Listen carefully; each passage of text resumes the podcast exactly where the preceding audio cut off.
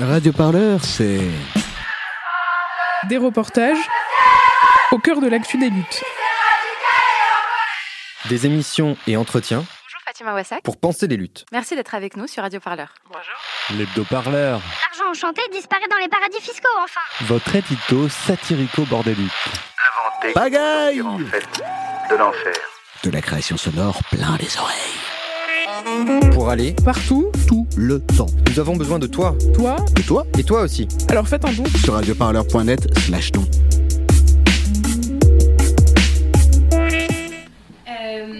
Donc si vous êtes arrivés ici aujourd'hui sans avoir été spammés par ce qui est Prenons la Une, je vais vous refaire la petite histoire. L'idée vient de, de la tête de Claire Hallé, euh, qui euh, en deux mille treize est extrêmement choquée et à la fois heureuse par la grève des signatures des femmes journalistes des Échos.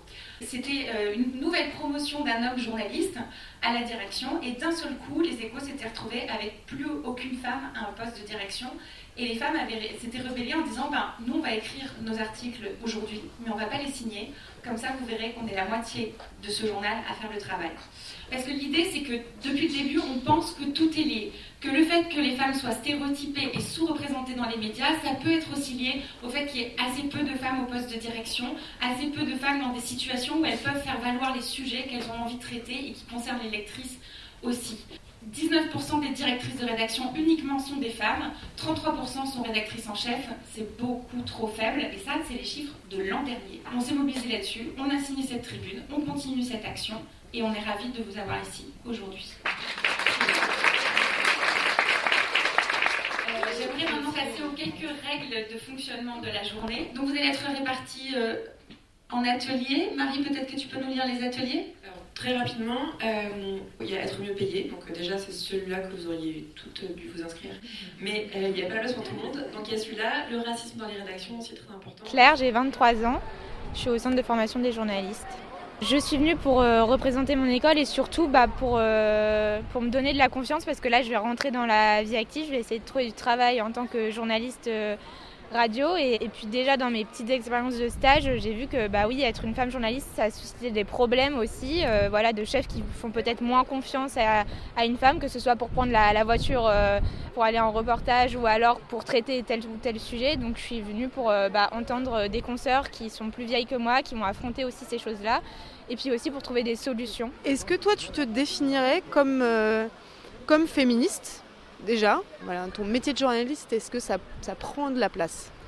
Alors oui, moi je me définis comme féministe, mais par exemple, je ne le mettrai pas sur ma, ma biographie Twitter parce que euh, j'ai peur encore que ce soit mal perçu par des rédactions euh, de se dire féministe et journaliste, alors que pour moi, il n'y a pas de problème. C'est comme euh, on peut être euh, fan euh, de football et le mettre sur sa bio Twitter, c'est, c'est bien vu parce que ça te fait une expertise en plus. Et je pense que pour le féminisme, c'est pareil. Ça veut dire que tu as des compétences sur euh, ce que ça veut dire euh, être une femme, sur les droits des femmes, sur euh, l'actualité des, des femmes dans, dans le monde.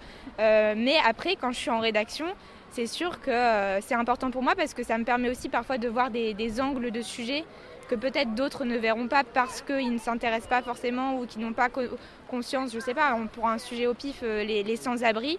Bah, par exemple, les femmes sans-abri, euh, l'accès euh, à l'hygiène, aux, aux serviettes hygiéniques, c'est, c'est un angle que peut-être d'autres ne, ne verront pas. Et donc pour moi, c'est, c'est important, oui, de, d'y penser, euh, même dans... Le, Les, les personnes que je vais interviewer, je fais attention à ne pas avoir que, que des hommes, des choses comme ça. Mais je ne vais pas forcément le, le, le dire à haute voix, je vais juste faire. Et voilà.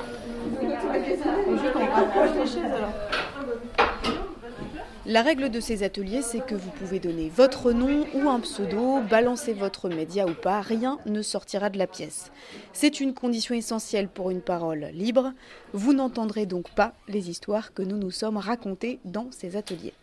Mais ce que je peux vous dire, c'est ce dont on a parlé, des soirées arrosées avec des chefs masculins, des copinages malsains qui s'ensuivent dans les rédactions, des pigistes désincarnés que les rédactions ne prennent même pas la peine de rencontrer et qui répondent au téléphone à n'importe quelle heure du jour ou de la nuit, le bébé sur la hanche, de peur d'être blacklisté.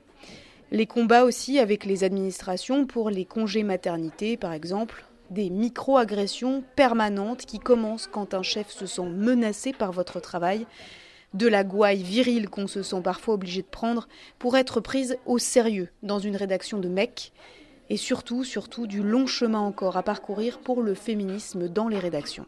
Euh, donc je suis Sophie, je suis journaliste pigiste. Euh, bah là, je sors d'un atelier euh, sur, euh, sur la maternité et enfin, j'étais étonnée euh, et euh, même choquée par les réactions de certains, certains rédacteurs ou rédactrices en chef, euh, euh, et de la discrimination qui pouvait encore avoir lieu quand, quand on tombait enceinte aujourd'hui en France. Il y a quelque chose de, qui moi, m'a assez euh, marqué aussi, c'est le fait que dans la plupart des ateliers, il y a beaucoup de femmes euh, qui ont témoigné du fait que le journalisme, on leur dit souvent que comme elles sont des femmes, c'est un hobby et que ce n'est pas vraiment leur métier. Est-ce que toi déjà, tu as été confrontée à ça en tant que femme journaliste de manière plus ou moins euh, objective ou insidieuse ? Moi, on me demande très souvent, et j'ai l'impression qu'on ne demande pas ça aux autres journalistes en général, mais les journalistes pigistes, c'est par choix. Enfin, moi, je fais ce métier euh, euh, par choix et pas pour m'occuper, quoi. Parfois, je pense des rédactions se permettent de dire euh, ah bah tiens, tu vas, euh, tu vas à l'étranger pour ton plaisir, bah oui, fais-moi le reportage, puis je te prends pas de frais. Bah non, euh, en fait, si je Si je vous propose un reportage aujourd'hui, c'est que euh, euh, je vais travailler, je ne vais pas en vacances. Après, c'est sûr que c'est un métier qui nous intéresse énormément, qu'on est, qu'on est passionné, qu'on fait des reportages et, et que, ça, que ça, ça nous plaît. On est très intéressé parce que les, les personnes qu'on rencontre nous disent, euh, nous, nous font découvrir, euh, nous racontent leurs leur souffrances, leurs peines, leurs joies. Voilà. Mais euh, ce n'est pas une occupation, quoi. On transmet l'information, c'est un métier, il est défini dans la loi, on doit être rémunéré pour et ne doit droits doivent être respectés au même titre que, que tous les autres métiers. Mais euh, le fait qu'on soit des femmes, certaines personnes, euh, on peut être par exemple femme au foyer, du coup, comme on est femme ou mère au foyer, et que du coup on ferait ça en plus de, de, du fait qu'on s'occupe de nos enfants. Il y avait la question du revenu complémentaire aussi, que longtemps, le salaire des femmes a été considéré comme revenu complémentaire, ça avait été dit euh, ce matin.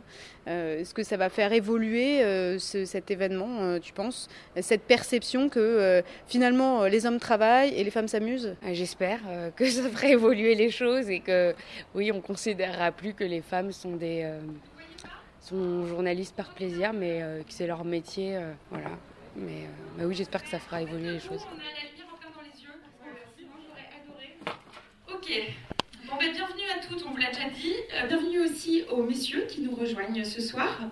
Euh, merci d'autant plus parce que certains d'entre vous, certains messieurs journalistes ont râlé de ne pas être invités à la première partie, les ateliers.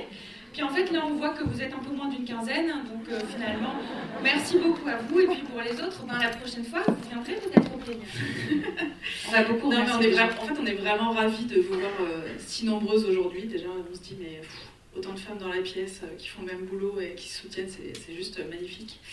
Euh, le travail qu'on a accompli aujourd'hui, il est colossal et on a essayé de trouver des solutions. Je ne sais pas à combien d'ateliers vous êtes allés, mais il y en a vraiment, vraiment beaucoup qui ont émergé parce qu'on s'est dit, en fait, on n'en peut plus de, qu'on nous renvoie à notre statut de femme, à notre statut de femme racisée, qu'on ne soit pas entendue, qu'on ne soit pas promue, qu'on ne prenne pas toutes les décisions.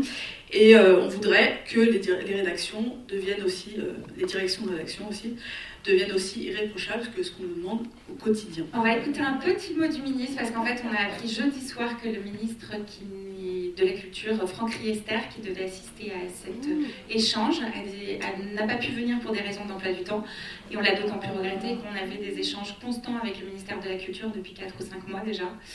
Voilà, mais je vais vous laisser écouter ce petit message. Euh, Magnéto, Serge ? L'égalité entre les femmes et les hommes constitue une exigence démocratique élémentaire.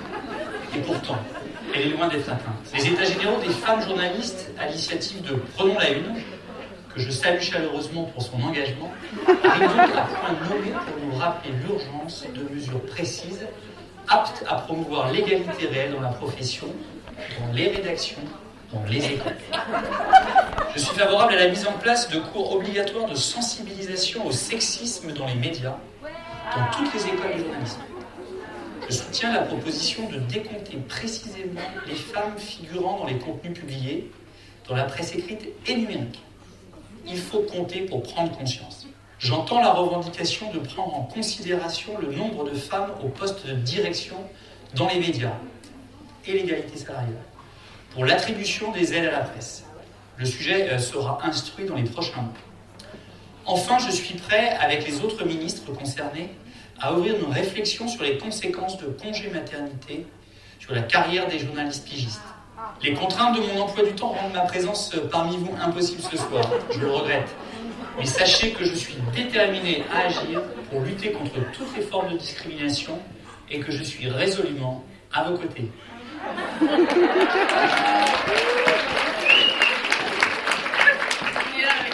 Je ne m'attendais pas autant de rire dans la salle.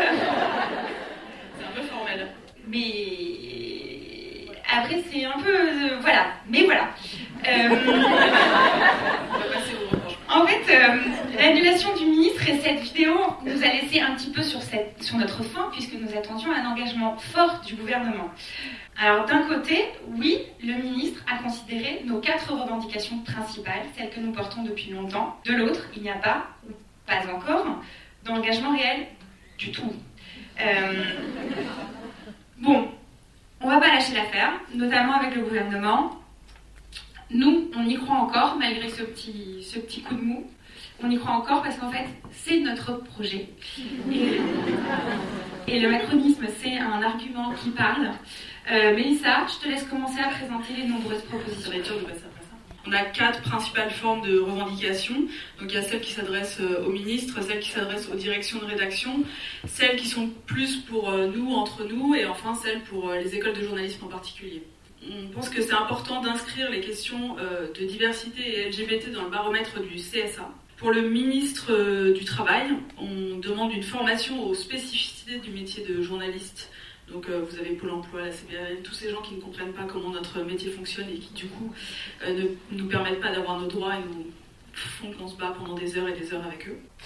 Euh, on veut aussi mettre la parité homme-femme et la diversité dans les objectifs individuels des directeurs de rédaction, pour qu'en fait leur prime à la fin de l'année soit euh, conditionnée au fait qu'ils aient respecté ou pas la diversité.